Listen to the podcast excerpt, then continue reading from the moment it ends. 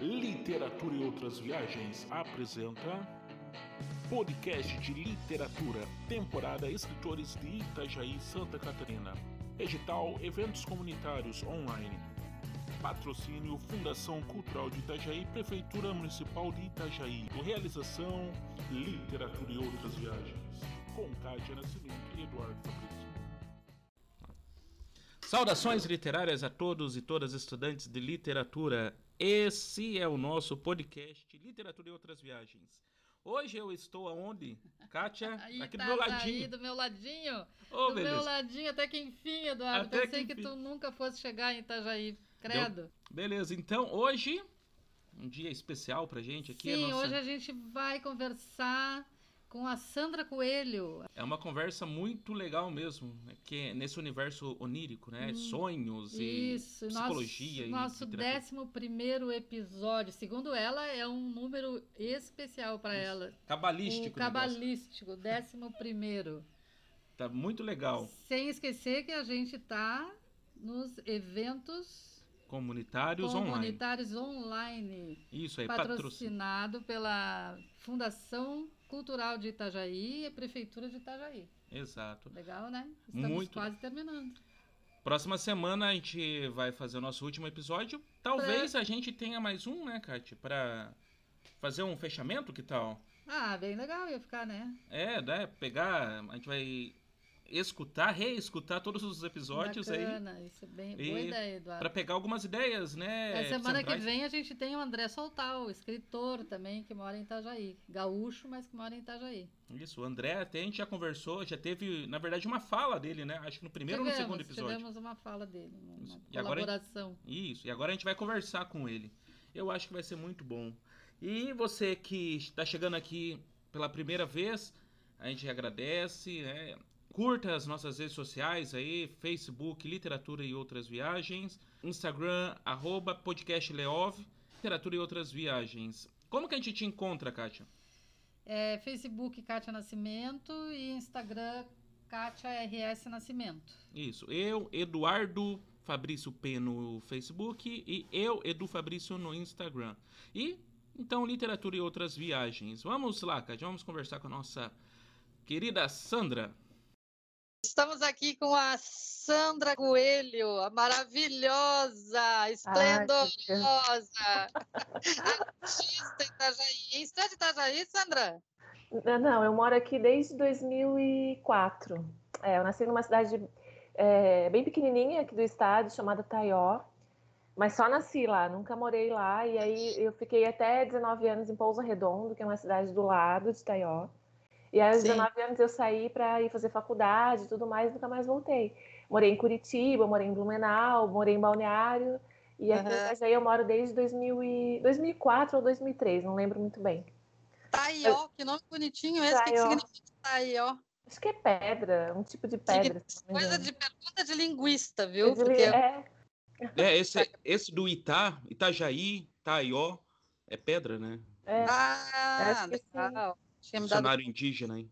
Então, Sandra, eu queria começar a conversar contigo sobre Sim. o prêmio Elizabeth Anderley. ah, que Ai, cara. Então, eu sou- é, ah, nossa, para eu falar de sonhar, eu tenho que fazer um retrospecto, assim, mas eu. Bom, eu sou psicóloga, né, Kátia? Eu sou formada há 19 anos. Eu atendo em consultório há muito tempo também. E eu atuo dentro de uma linha da psicologia analítica, que é do Jung. E dentro dessa linha a gente estuda sonhos, né? A gente trabalha com sonhos e tudo mais. E, e eu, como artista, eh, me apropriei dessa, dessa ideia do onírico para fazer diversos tipos de trabalhos, dentre, dentre eles a literatura. Então, Legal. eu. É, isso, assim, de me apropriar desses conteúdos, dessas narrativas, e criar poesia, criar contos, performances, instalações. Eu já fiz diversos, diversos tipos de poéticas, assim, com, a partir desse do universo onírico, né? Tanto Aham. meu, né, individual, quanto de outras pessoas, enfim.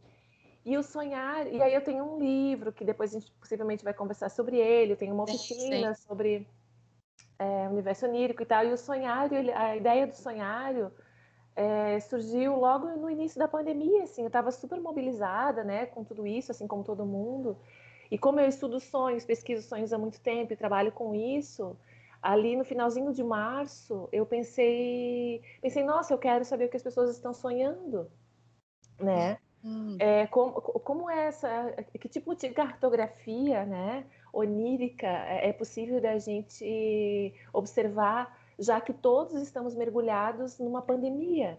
Quer dizer, uh, num, num nível coletivo, todo mundo está tá influenciado pelo, né, tá influenciando, sendo influenciado, enfim, por essa questão do Covid, né? Eu pensei, nossa, eu quero muito saber disso. E aí eu tive essa ideia de lançar o Sonhário, Cartografias do Inconsciente Coletivo, que é uma pesquisa de sonhos em tempos de pandemia. Então, desde o início de abril, ah, eu abri um chamado para que as pessoas me enviassem sonhos que elas estivessem sonhando, então, agora no período de pandemia. Essa pesquisa ela vai de foi, né, começou em abril e eu me propus a receber esses sonhos até de, até o fim da pandemia. Eu coloquei, né, porque eu achei que a pandemia fosse uma coisa muito rápida.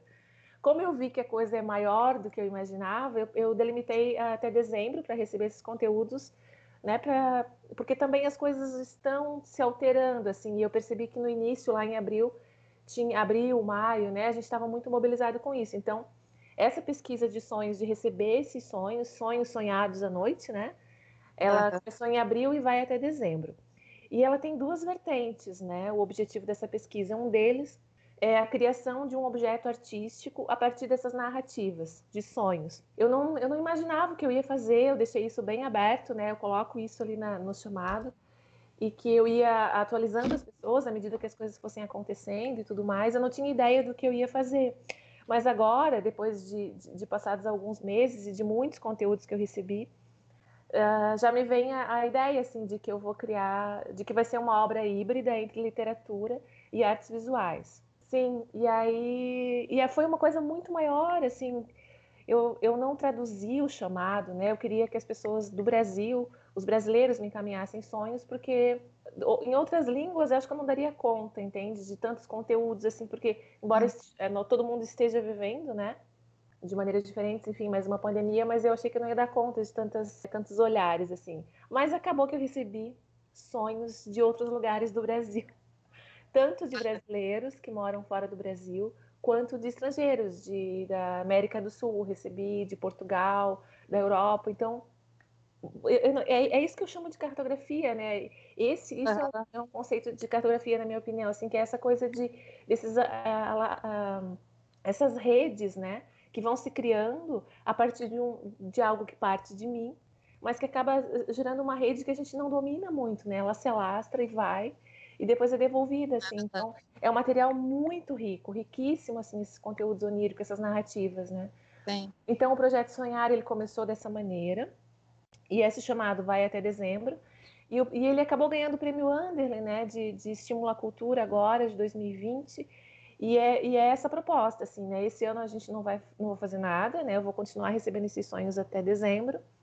E depois a gente vai criar esses. Ah, eu não quero falar muito de. de... Quer dar spoiler? Mas, então, mas é uma obra híbrida, né? De, de artes visuais e, e literatura. Então, esses sonhos eu vou fazer.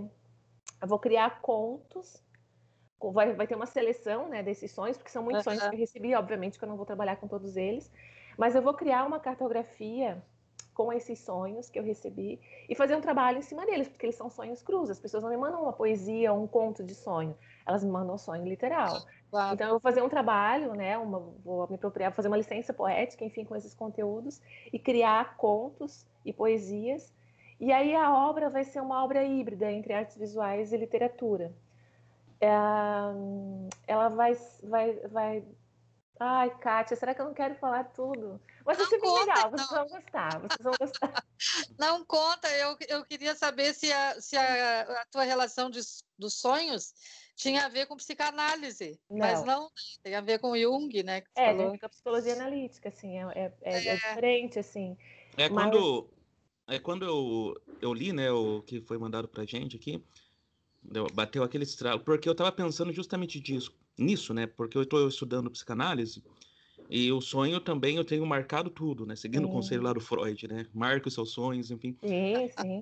E, sei lá, umas duas, três semanas atrás eu tava pensando nisso. Pô, acho que eu vou escrever algum, alguns contos, né? Porque nos nossos sonhos. E de repente, essa semana a Kátia me enviou o seu material. Eu falei, cara, é o tal do Zeitgeist, né? É. espírito do tempo rondando aqui. Espírito do tempo.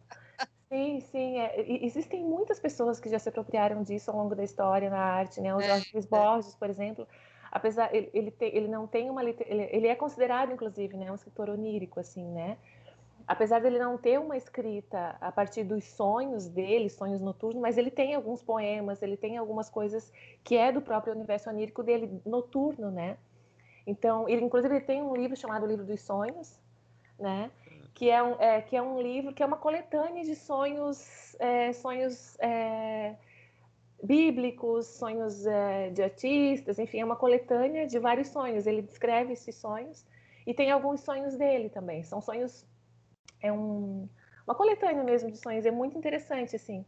E ele fala que o sonho é a literatura, é, a, é uma narrativa, né, uma dramaturgia, né, muito original de, de, de cada indivíduo, assim. Tem o, o, o Federico Fellini, por exemplo, né, ele tem um livro gigante, assim, chamado Livro dos Sonhos. Ele fez análise com um analista junguiano durante 20 anos e ele desenhava os sonhos dele. Então, esse livro ele é um livro gigante, assim, cheio de desenhos e descrições de sonhos. E ele usou, e esses sonhos, né, os sonhos do, do, do Fellini, eles foram, muitos desses sonhos, eles foram inspiração para as obras, né, é, cinematográficas dele, assim. Então, é uma obra lindíssima, assim. O livro em si, ele é lindo e tem esse valor histórico muito forte, né? Essa, essa, esse recorte, né? Essa inspiração, né? É, que parte dos sonhos e acaba sendo é, utilizado na, na arte, assim. Então é um é uma área de profundo interesse meu, assim, esse universo onírico. As pessoas que fazem análise comigo normalmente é bem frequente, assim, lógico, né? A gente trabalha com esse registro dos sonhos, né? O, o acompanhamento, é, o olhar simbólico para essas narrativas e tudo mais, mas grande parte das pessoas que fazem análise comigo escrevem contos de sonhos. Olha isso. que legal. Sim, tem pessoas que já ganharam concurso. Influenciados por ti? É, porque a gente acaba trabalhando com isso, né? Uhum. Eu tava, enfim, como eu, como eu sou psicóloga e também trabalho com isso é, como artista, é, acaba que as duas coisas se unem, assim. Então, tem muitas pessoas que escrevem, que já ganharam concurso de poesia, concurso de contos, que estão escrevendo seus livros, assim, é bem legal, bem, bem... Conta para nós a tua trajetória, Sandra, como que tu começaste? Então, eu sou uma artista jovem, relativamente jovem, assim, eu... Uh, eu comecei a escrever, a, Bom, assim, eu fazia teatro, declamava poesia na escola, essas coisas que eu acho que uhum. muita gente faz, né? Nada muito nada profissional, assim. Mas eu comecei a, na, na arte em 2010, sem querer, assim. Eu lembro que um, eu, eu, conto isso, é uma coisa muito engraçada, assim, até de contar. No dia 11 de agosto de 2010, eu sempre tive insônia, sempre, desde pequena, assim, mas nesse dia, dia 11 de agosto de 2010, eu não consegui dormir mesmo, assim, mesmo, mesmo, mesmo. E acabou que eu escrevi uma série de poesias nesse dia. Eu nunca tinha escrito poesia, fazia muito tempo que eu não lia poesia, que eu não não estava envolvida com isso de verdade, assim. E nesse dia eu escrevi um monte de poesias. Foi uma coisa muito muito, não sei, assim, me veio um, um, sopro de inspiração, sei lá, aconteceu, e eu comecei a escrever. E aí, depois disso, eu nunca mais parei, assim. Aí eu criei um blog, na época dos blogs, né, chamado Diálogos Brejeiros, e comecei a colocar esses escritos ali nesse blog. Depois de um tempo, aí não tinha coragem de mostrar para ninguém, né? Mas eu, depois de um tempo eu abri esse blog, comecei a divulgar e aí o blog começou a crescer assim. Eu tinha um, vários seguidores, começaram a as pessoas, né? Muitas pessoas aqui de Itajaí, pessoas de fora. E aí eu comecei a me envolver com isso, assim, com a poesia. Conheci muitas pessoas aqui da cidade que trabalhavam com isso é, porque Itajaí né, sempre teve né, é, essa efervescência cultural, não só na área né, de teatro, de música, mas também na literatura, na poesia e tudo mais. E conheci várias pessoas, assim, eu nem sabia que existia nessas né, pessoas que escreviam poesia aqui e tudo mais. E a partir desse blog, desses meus escritos iniciantes, assim, eu conheci muita gente. E aí comecei a, a, a, fazer oficinas, comecei, enfim, a frequentar, me aproximar desse lugar. E aí, em 2014, eu tinha um material que eu achei que era interessante de publicar, que é o Poesia Onírica Escritos Alquímicos, que foi lançado em 2014, início de 2014. E ele trata desse universo onírico, assim, é esse que a Kátia tem. Eles são poemas é, de inspiração onírica, assim. E é interessante porque esse livro, ele não tem nenhum escrito lá do início, de quando eu comecei, comecei em 2010. Tinha muito material, muito material. Eu escrevia todos os dias. Eu passava as minhas madrugadas insones escrevendo.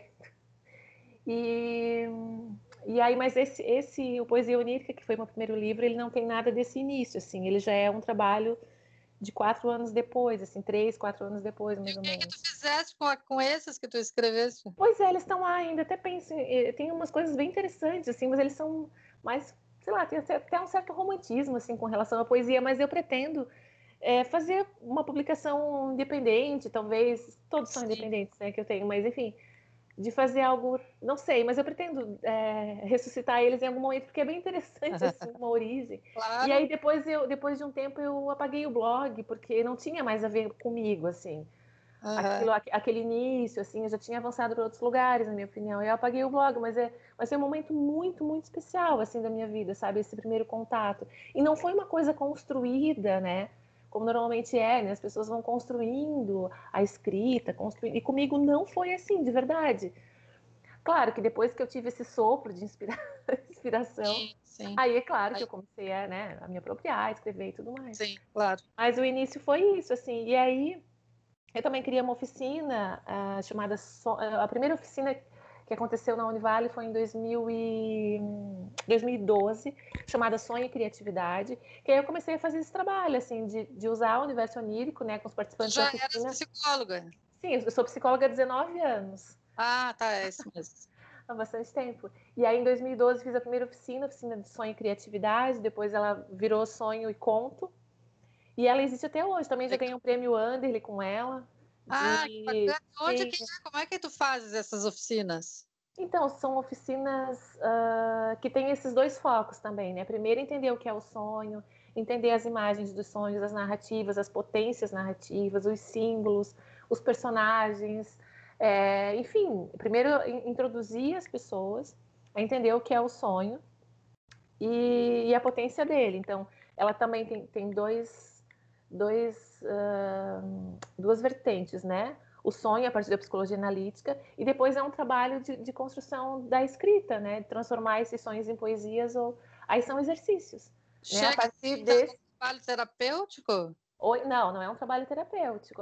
As oficinas ah, não. As oficinas elas são oficinas literárias. Literárias, tá. Literárias, mas como elas têm, eh, elas são direcionadas, enfim, elas são esses sonhos eles são compreendidos a partir da psicologia analítica. Então, a ânima, ânimos, uhum. éguas, narrativas, os arquétipos, né? Ah, eu quero fazer isso. Eu ia falar isso, Kátia. O próximo, quando eu iniciar a próxima, a gente tá lá, então. Ah, eu quero fazer. Vamos lá, Eduardo. Que eu seja aquele galho que da árvore despencou em desespero áspero e seco, e que pelo vento correu em direção à vida, dançou pelos ares, e lá pelas tantas encontrou a imensidão do mar e banhou-se.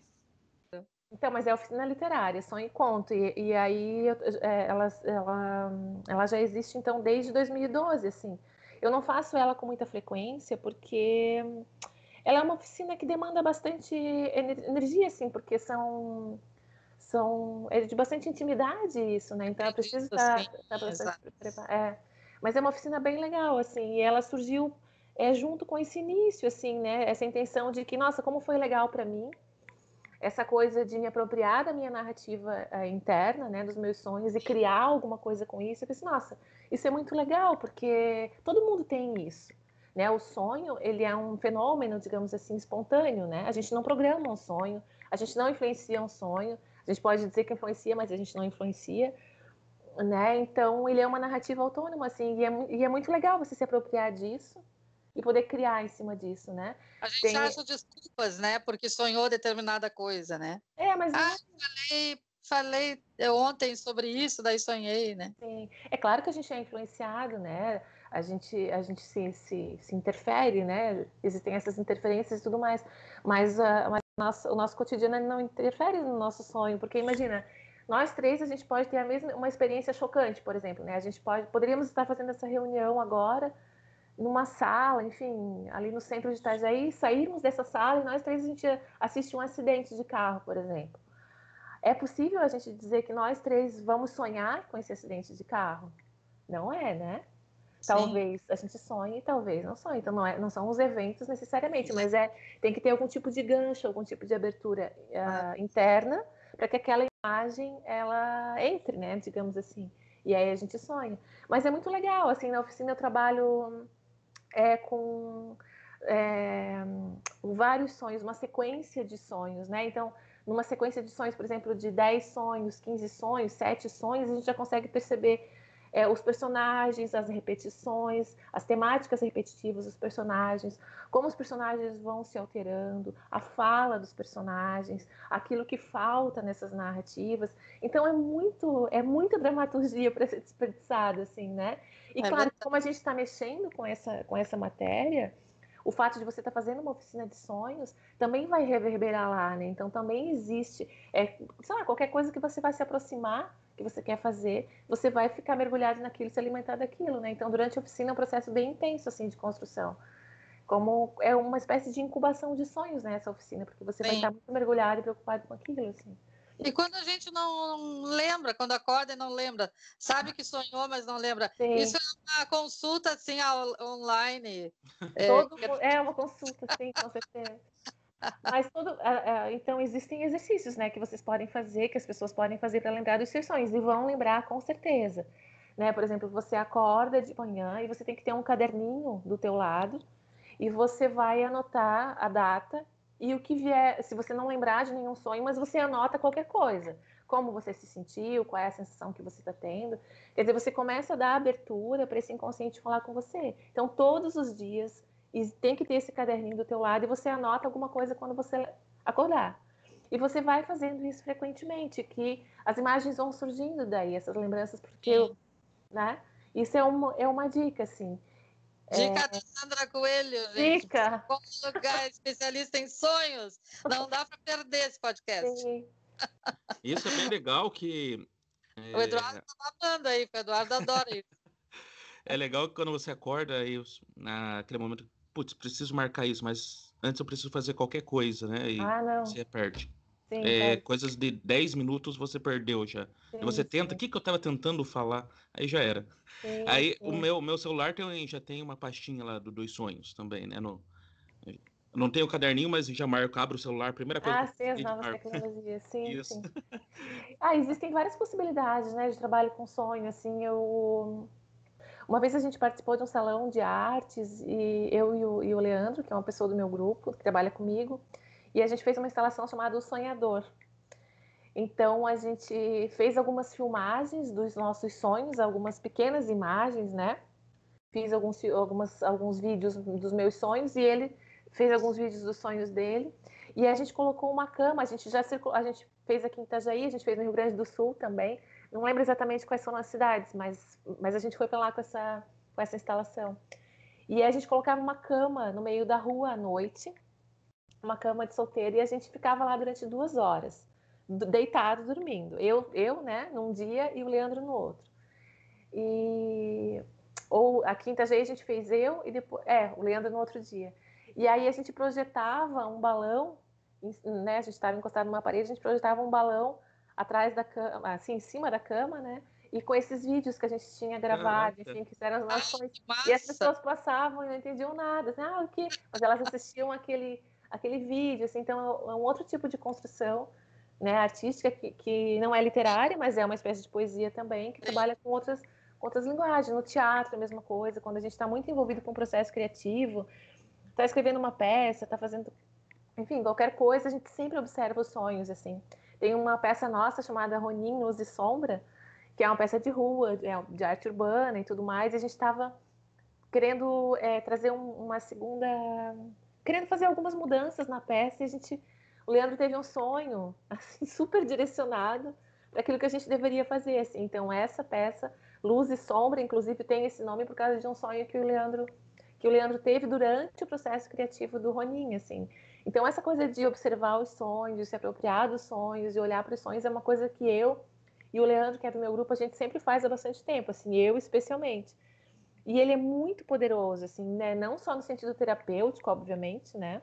Sim. Mas no sentido criativo, assim, ele, ele tem uma força muito grande, assim, e ele é muito desconhecido, né? Porque a gente vive numa sociedade que não valoriza muito as questões do indivíduo, né? Está sempre buscando funcionalidade para a vida, um objetivo para a vida, enfim, as coisas mais objetivas mesmo, né? Mais práticas que têm uma função. E essas coisas internas, né? Não só, por exemplo, os nossos sentimentos, né? As coisas que que a gente vivencia internamente, é, os nossos sonhos também, né? Para que sonhar? Eu não lembro dos meus sonhos, é muito comum. Né? Agora, no sonhar, é, é, embora eu tenha recebido bastante sonho, mas tem muita gente, ah, não lembro do meu sonho, ai, mas o sonho isso, mas o sonho aquilo, é muito visível essa narrativa de, da, é muito frequente, né? É muito comum a gente ouvir as pessoas é, que não, que desconsideram isso, né? Porque tem muita justificativa, muito, ah, porque eu sonhei isso, porque eu sonhei isso por causa disso, por causa daquilo, por causa daquilo. Exato. Né? Desculpa. É. Né? É, é, e, e é uma baita dica essa, né, Sandra? De, de, transformar o sonho num conto, né? numa, numa narrativa qualquer, num, ou numa poesia, até numa narrativa longa, né? Sim. É, isso de narrativa longa é bem interessante porque quando eu comecei a escrever, né, você pensa algumas cenas ali do, né, do seu sonho, mas quando você começa a escrever, gente, é, é muita coisa Sim. que você começa a lembrar de coisinhas. E isso que é legal, né? Quando você pega, parece que puxa um fiozinho, né? você vai enrolando ou desenrolando isso e aquilo vai crescendo. E quando vê, tem duas, três páginas de um sonho curto, assim, a sim. princípio. Sim, é muito sim. legal isso. É. é sim, e, e, a gente se observar enquanto personagem, né? Por exemplo, você tá no teu sonho, você tá observando. O que, que você faz no teu sonho, né? Por exemplo, ao longo de 10 sonhos, quais foram os caminhos que você, enquanto um personagem, né? Uma potência de um personagem literário mesmo faz com, com que tipo de personagens você interage, que tipo de lugar que esse personagem principal frequenta, quais são as falas, né? Quais são as fugas, né? Quais são os, os, delírios desse personagem no sonho, os medos. Então existe um personagem já, por exemplo, se a gente precisasse de personagem, muitas vezes não precisa, e esse personagem ele já caminha sozinho ali no universo onírico, né? O que, é que você precisa fazer? Você precisa transformar isso numa, né? Fazer um trabalho em cima disso, obviamente, né? Um trabalho literário mesmo, né? Do escritor, do, do poeta, enfim. É Maravilhoso coisa. isso, Sandra. Sandra, lê para nós aí uma poesia tua. Ai, meu Deus. Uma nessa pegada onírica. Essa pegada onírica, deixa eu ver aqui. Tá, eu vou ler um então. Esse é um que eu gosto bastante, assim, que fala assim: Acumulo saudade num curto espaço de tempo. Sou terra escondida embaixo das folhas de outono, úmida Ai, que vergonha Nossa. de ler minha poesia. Como assim? Essa eu é fiz umas gravações das tuas poesias, Fez. quatro gravações para inserir no, no podcast, é. e uma delas é essa. É, ai, eu gosto muito dela.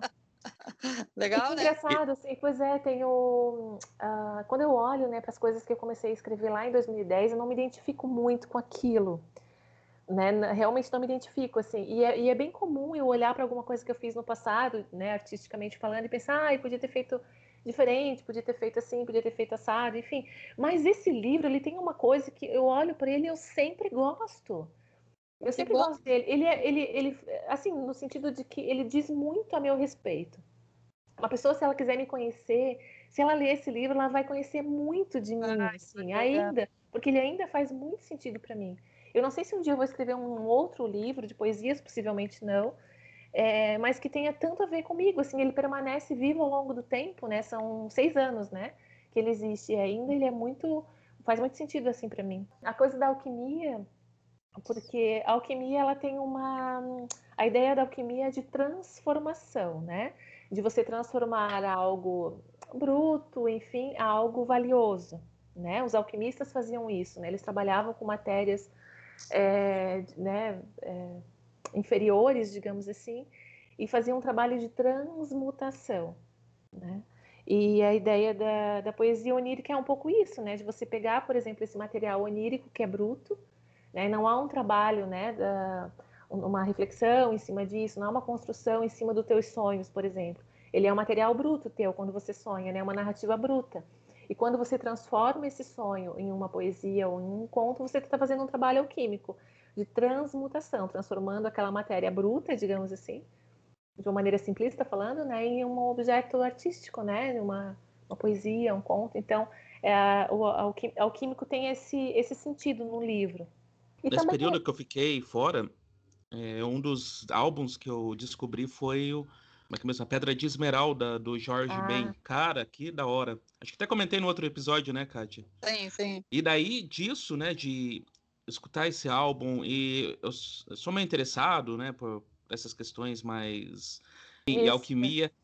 Saiu um conto. Sim. E daí saiu esse conto que tem a ver com esse universo também. É, é interessante que nesse conto, agora, você falando, eu lembrei que tem uma parte que é, um, é sobre um sonho. Olha. Deu um tá spoiler, hein? E, mas o, o Jung tinha escrevia muito sobre alquimia também, né? Sim, ele tem, sim, com certeza. Tem o Psicologia e Alquimia, que é um livro incrível, assim. É uma das, das minhas temas dentro é um recorte, né? Dentro da psicologia analítica, os sonhos e a alquimia são um dos meus assuntos favoritos, assim. Ele tem um livro, né, Psicologia e Alquimia, que é muito rico, assim, riquíssimo, assim. E ele foi o Jung foi uma das pessoas, né, na época dele, possivelmente ainda permanece, foi uma das pessoas que tinha maior, uh, o maior número de obras de alquimia daquela época, assim. Ele era um colecionador, assim, não só um estudioso, né, mas ele era uma, também um colecionador, assim, de obras de escritos alquímicos. Sandra, ah. e Eranos Círculo de Arte? Então, Fala aí pra... O Eranos é um grupo artístico aqui de Itajaí, do qual eu faço parte. Ele existe desde o finalzinho de 2009, mas ele oficialmente desde 2010 ele é um grupo que começou com trabalhos em poesia. No início do grupo, ele era formado pelo o Seba, não sei se vocês conhecem, o Sebastião do Aragão, que é um poeta, um artista incrível, assim, um poeta, enfim. O Seba, o Leandro e a Patrícia Viana, que é um musicista, hoje está na Itália. Começou com os três e começou com trabalhos de, de poesia, performances poéticas. Né? Tinha o 10 Minutos, o Palavra Muda, e eles começaram lá no finalzinho de 2009, início de 2010, é, com essas performances poéticas. O Leandro já escrevia, o Sebo escrevia, a Patrícia tocava e eles começaram com essas performances poéticas, né? Porque eles, eles já escreviam poesia. E eu entrei em 2011, um ano depois. E aí, na época que eu entrei também, já, aí já existiu Roninos e Sombra, que era uma peça de teatro de rua, e aí eu comecei esse trabalho junto com eles desde 2011, estou lá, estou no grupo até então. E hoje o grupo trabalha com teatro, com artes visuais, com poesia. A gente está tá, trabalha com, com, algumas vertentes, assim. A gente existe viaja bastante. Um, existe um lugar físico? Para o Eranos? Ai, meu Deus, Kátia. A Kátia com essas perguntas, né? não, eu só queria saber se onde é, é que você... Não, o Eranos, sim. O Eranos, ele, a gente não, não tinha um, um, um, lugar físico, né? A gente usava os espaços do SESC, da Casa da Cultura... Uhum esses espaços que existem na cidade, né, para a gente, nos ensaios de teatro, né, por exemplo, para a gente fazer os ensaios. Uh, o que é bem complicado, assim, né, porque são poucos espaços, né, e, enfim, tem que dividir com, enfim, tem toda uma, uma agenda, né, da cidade, enfim, desses lugares. Aqui na nossa casa a gente tem um ateliê, um estúdio de criação de artes visuais, enfim, que a gente trabalha com impressão 3D, com outras construções mais ligadas às artes visuais, mas a gente acabou, a gente está num processo, né, agora nessa pandemia super complicado de construção de um espaço, de um Sim. galpão que está ali, que está em construção. Você contar também, né? Hã? Oi? Não, eu, eu posso contar, eu posso.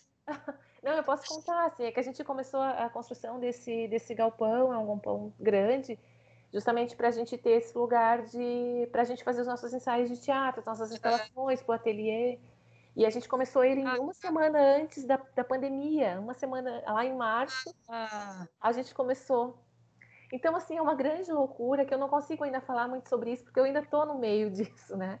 É, Mas ele está lá, o galpão, ele, ele é aqui na, indo para Brusque. Ele uhum. é bem, nossa, é um espaço muito legal, assim, a gente pretende movimentar ele, né, com... E Sim. ele, então, assim, hoje, como é que eu vou te dizer? Se a gente tem um espaço, hoje a gente tem, né? Ele já existe. A gente Sim. ainda não está usando porque ele está em construção, mas ele já existe. Assim, é uma grande conquista nossa do grupo, assim, a gente fica muito feliz, assim. Ah, eu então, perguntei porque parece que é uma coisa que, é, que demanda um movimento, né? Sim. Eu, como quando, quando tu falas e que eu li ali na revista também, uhum. é, parece que demanda movimento. Eu digo, ah, eles devem ter um lugar onde Sim. se encontram, né? Assim, e a gente trabalha com tecnologia, a gente trabalha com projeção, com um monte de, é, de então equipamentos então... e tal. Então, por exemplo, essa nossa última peça, o Barquinho Amarelo, a gente demorou oito horas para montar. Então é super inviável a gente ter algum lugar. A gente, por exemplo, ah, no, no, Teatro do Sesc, né? Que eles sempre são super apoiadores e tudo mais. É. Mas a gente precisa de uns dois, três dias, né? Para montar, desmontar, ensaiar, e é difícil a gente conseguir isso, né? Sim, então. Mas é então, é legal, assim, quero, ah, quero ver vocês. Sim, vocês ver. vão conhecer. Sim, vocês vão conhecer, com certeza, né? Ano que vem. Falando provavelmente vai ficar para o ano que vem. Tem alguma oficina você planejou nesse período de pandemia? Como, como que está a sua produção, as suas oficinas nesse período? Ah, então eu não fiz nenhuma oficina. Como eu, como eu sou psicóloga, eu estou atendendo online também, então assim, isso já demanda bastante da minha energia psíquica para estar parada em frente a uma tela. Então eu não fiz nenhuma oficina, eu estou acompanhando bastante né, a produção dos outros artistas e, enfim, de artistas que a gente não tinha contato antes, né? Que acaba que a pandemia ela trouxe também essas coisas, né? Eu consigo acompanhar trabalhos e oficinas e tudo mais de pessoas da Espanha, de outros lugares do Brasil, né? Então eu estou acompanhando bastante a produção de outros artistas, não só da cidade, né, mas de outros lugares. E a gente está trabalhando, né, internamente com algumas com algumas construções, mas não fiz nenhuma oficina. Possivelmente agora em novembro eu ainda tenho uma etapa para fazer da oficina Sonho e Conto, né, essa oficina que eu estou falando para vocês, que possivelmente essa última etapa vai acontecer agora em novembro. Então, não fiz, mas vou fazer possivelmente agora em. E quem, fez as, quem não fez as outras etapas não pode fazer essa? Pode, pode fazer. Pode fazer. Olá, Kátia. Pode fazer. Quem Sim, que entra vou nessa? vocês, vou divulgar, né, e tal. Ainda preciso de, de me organizar certinho, mas vou fazer. Mas essa não, vai ser presencial ou online? Não, não, online, não. né? Online. Esse ano é, não faço mais nada ano... presencial. Não, esse ano, é, esse ano Apesar não, não tem nada. É. Não sei, parece que tem algo que as pessoas estão achando que vai acabar 2020 e, vai, e a pandemia vai embora junto é, também, né? dezembro vai terminar, né? Ai, gente, é, podia, né? Podia acontecer podia, alguma coisa né? nesse sentido. Podia, né? Porque nem ah, não, é um jeito. Não, olho eu não faço, não. Presencial não faço nada, não. Só vou no mercado. Então, vamos falar primeiro desse livro aqui. Então, poema. Esse... Poema. poema.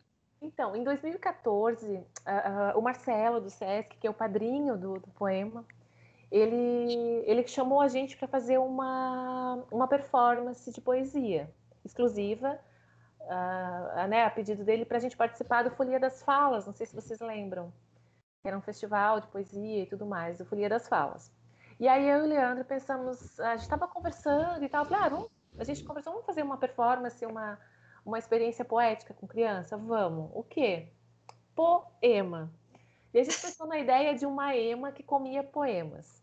Né? Como a gente trabalha com poesia, com, com tecnologia e tudo mais, a gente teve uma ideia de fazer uma performance intimista de construção poética com crianças. Né? Então, o poema surgiu no final, no, é, em 2014, e é, e é assim: eu sou uma escritora que estou em crise, eu estou sentadinha no cenário é uma peça intimista, então é assim para no mínimo, no máximo 40 crianças. Eu estou sentada numa mesinha de madeira com uma máquina de escrever antiga na minha frente, estou ali e as crianças vão entrando e vou conversando com elas, vou falando da minha falta de inspiração, que eu não estou conseguindo escrever, que as minhas ideias estão sumindo, e elas vão sentando ao meu redor, assim, e eu vou conversando com elas. E a partir dessas conversas que eu tenho com, ela, bem, com elas bem cotidianas, a partir do que está acontecendo, do que eu estou vendo, que elas trazem, eu crio um poema. E quando eu crio um poema, eu digito na máquina. O Leandro está atrás de uma cortina, cortina escondida, ele digita no computador e projeta atrás de mim na parede esses poemas. E aí passa muito rapidamente um bicho enorme de dois metros de altura, essa ema, e passa para lá e para cá e come esse poema. E aí, então, é essa ema que está comendo os meus poemas. Então, eu estou sem inspiração porque ela está comendo. Então, é uma ema gigante que come esses poemas. E aí eu falo para eles, nossa, o que, que aconteceu? Quem que é? Ai, passou um bicho, passou um bicho, levou. Aí eu convido eles para a gente criar outros poemas, outras poesias, para ver se esse animal volta e a gente começa a, a, conversar com eles. Então é uma performance de 35, 40 minutos mais ou menos, onde eu vou. Existem, né? A, existe uma estrutura de dramaturgia não é solto. No início ele era bem mais solto, depois a gente foi criando algumas estruturas para a construção desses poemas, e essa ema então vai comendo os poemas, e depois ela traz os filhotinhos para comer também. Aí eles se alimentam de haikais, de poemas menores, né, mais curtinhos é. assim. E é muito legal, por exemplo, como eles ficam muito excitados no início, né, por causa desse bicho e tudo mais, eu falo assim, ah, mas vamos escrever um...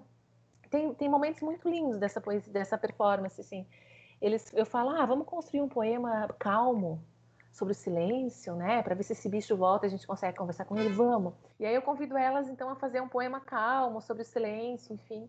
E aí a gente constrói, né? Através desse, eu, a gente vai conversando e eu construo um poema a partir dos nossos diálogos sobre o silêncio, por exemplo.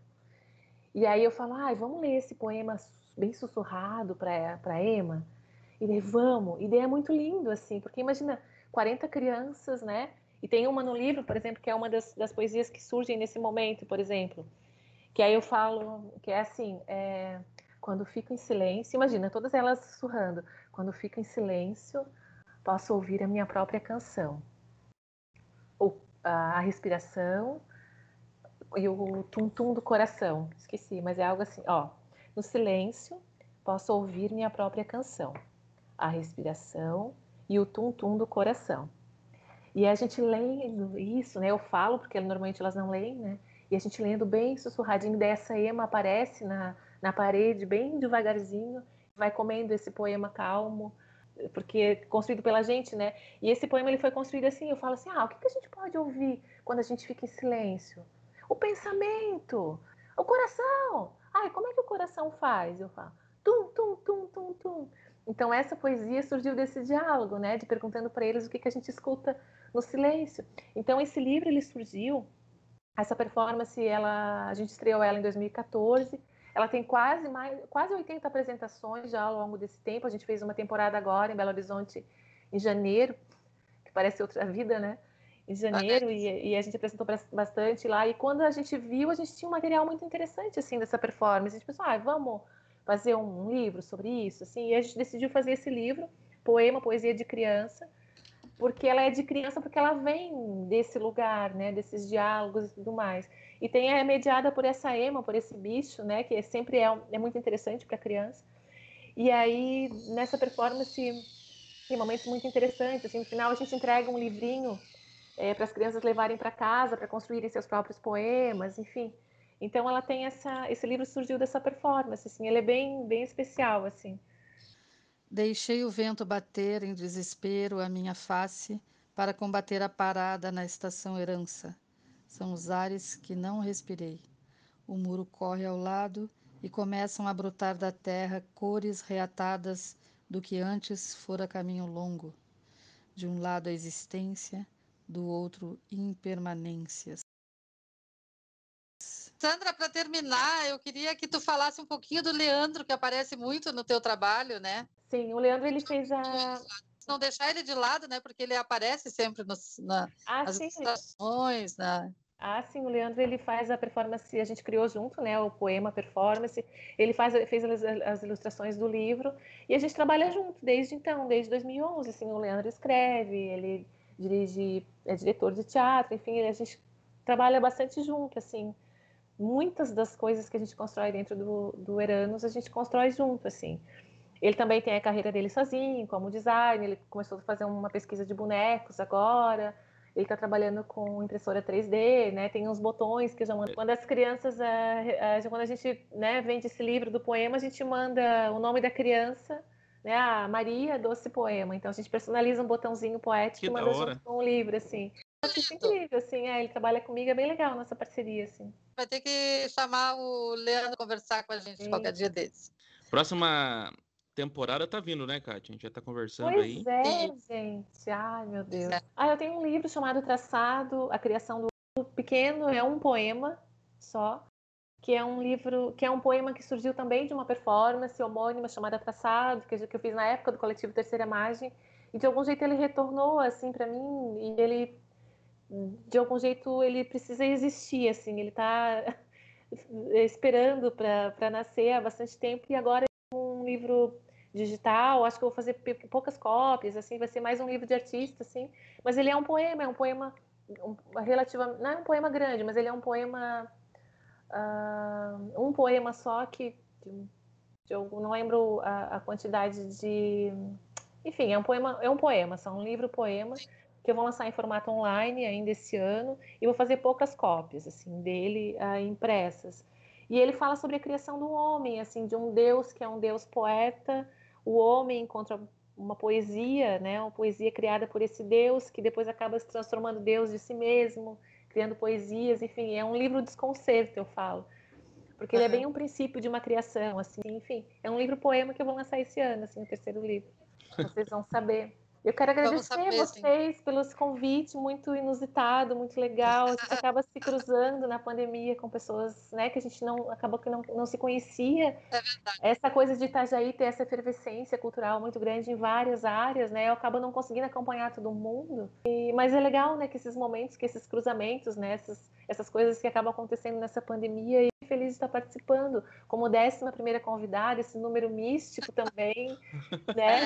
É, legal, que eu pensei, nossa, uh -huh, sou aquário, décimo primeiro signo. Eu pensei, nossa, olha, uh -huh. fez bastante sentido para mim, assim. Compartilhar um pouquinho do meu é, compartilhar um pouquinho da, né, da minha história, do meu processo criativo, caótico, enfim, né? Desse Mas jeito. lindo, eu acho que o processo criativo é caótico, né? Eu acho que, é, sei lá, gira em torno da nossa cabeça pensante, eh, como é? Tagarelice mental, né? Uma a gente uhum. não para nunca, né? Isso uhum. é bem bacana. Eu estou muito feliz de te conhecer também, Sandra. Sim. Eu acho que tu entrou na setorial, não, não está participando da setorial? Eu participei de uma, sim, eu participei da, reunião, da última reunião que teve. Sim, Isso, sim. Kátia e Eduardo, eu quero, eu quero convidar vocês para participarem do Sonhário, né? Até dezembro eu estou recebendo esses sonhos. Imagina receber sonhos de escritores, de artistas, de pessoas da psicanálise, né? Que legal. Com tá, certeza, vou mandar. É, é uma pesquisa anônima, né? É uma pesquisa anônima, não precisa se identificar e tudo mais. Vou convidar vocês, Eduardo e Kátia, e também as pessoas que estão ouvindo para participar. É, tem um formulário, é eranos.com.br barra sonhário, e aí tem um formuláriozinho lá que você encaminha o teu sonho, a data que você sonhou. Ah. Então vocês podem pesquisar no Google que já direciona sonhário, cartografias do inconsciente coletivo, e ano que vem vocês vão conhecer essa obra, né, que passou ali no Anderle e tudo mais. Agora em novembro também vou, depois eu vou né, divulgar e vocês vão acabar uh, uh, tendo contato com a oficina, só encontro e tudo mais. A gente segue se falando, então. Né? Muito obrigada, viu? Obrigada Muito obrigada mesmo. Muito obrigado. Beijo ti. Até a próxima. Converteu-se à beira do cais minha sombra pudica, de quereres contrários ao fôlego e voo. Muito obrigado você que chegou até o final desse episódio. Super da hora, né, Kátia? O que, que muito, você achou? Muito maravilhoso. Olha, fico assim emocionada. Os livros dela são maravilhosos. Aquele poema, meu Deus do céu. É muito lindo mesmo. Muito, tu não tens ainda, né, Eduardo? Ainda não tenho, ah. né? Eu vou ter que levar esse livro emprestado, Kátia. Não, não, não vai, não vai. Ela disse que vai te dar a hora. Sim, bola. sim. Vamos não, mas esperar. eu vou tirar. Ó, não pode, mas vou tirar umas fotos ali, mas é só para mim. Não vou divulgar. Fazer um PDF para mim aqui no. Muito legal, fiquei emocionada. Muito legal. Então, próxima semana, quem que é nosso convidado? André Soltal. André, André Soltal. O último, para fechar com chave de ouro, André Soltal. E bota a chave de ouro nisso, né? André Soltal, nosso amigo, é, colega de trabalho, nosso patrocinador, né? nosso incentivador. Sim, algumas gente... conversas, né? Com ele e com a Gica. Isso, é, ele e a Gica, né? Ele e a Gica. É e, é, e é o, o dono da Traços e Capturas, né? Uma das editoras de Itajaí. Isso, é uma das editoras bastante citada aqui. Bastante é, citada. Vários autores é, já lançaram por ele. Isso. E também o nosso amigo, o... Anderson. O Anderson. Anderson, o Anderson Bernardes, da IP Amarelo. Da IP Amarelo também. São que... as duas editoras é. que tem aqui em Itajaí, né? Isso, e as duas São estão bem, com a gente. Bem ativas, é. as duas. Olha que legal isso, Kátia. Bem ativas. Foi muito legal. E esse de hoje, para mim, foi incrível, né? Porque algumas coisas que eu já vinha pensando e o universo conspirou para que isso, né, em uma conversa, me desse mais abrisse mais horiz um horizonte maior, na verdade. Essa, essa temporada foi quase um, um festival literário, né, Eduardo? Foi, exato, né? Vários escritores dando super dicas. Dicas. É, e temos mais ainda para a semana que vem, a última. E livros, né? Olha, nós temos pelo menos 12 livros, né? Pelo, pelo menos 12, Pelo menos né? 12 livros. Claro que os autores sempre têm, têm mais, mas pelo menos 12 é, É. é o que eu me tô me propondo a, a ler, né? Eu já li, eu acho que a metade já. Ah, já tá na frente, tá mais adiantado. então é isso aí. Próxima semana, então, André Soltal. Espero que você tenha gostado. né? Procure a gente no Facebook, no, no Instagram aí. E é isso aí, Kátia. Até Muito semana que bom. vem? Até semana que vem. Abraço. Isso. Ah, se- próxima semana eu vou estar em Curitiba. É. E agora eu tô aqui com a Kátia. Engraçado, legal. Beleza? Então até semana que vem. Tchau, galera. Tchau. Você ouviu Literatura e Outras Viagens. Temporada Escritores de Itajaí. Patrocínio Fundação Cultural Prefeitura Municipal de Itajaí. Realização Literatura e Outras Viagens com Kátia Nascimento e Eduardo Fabrício.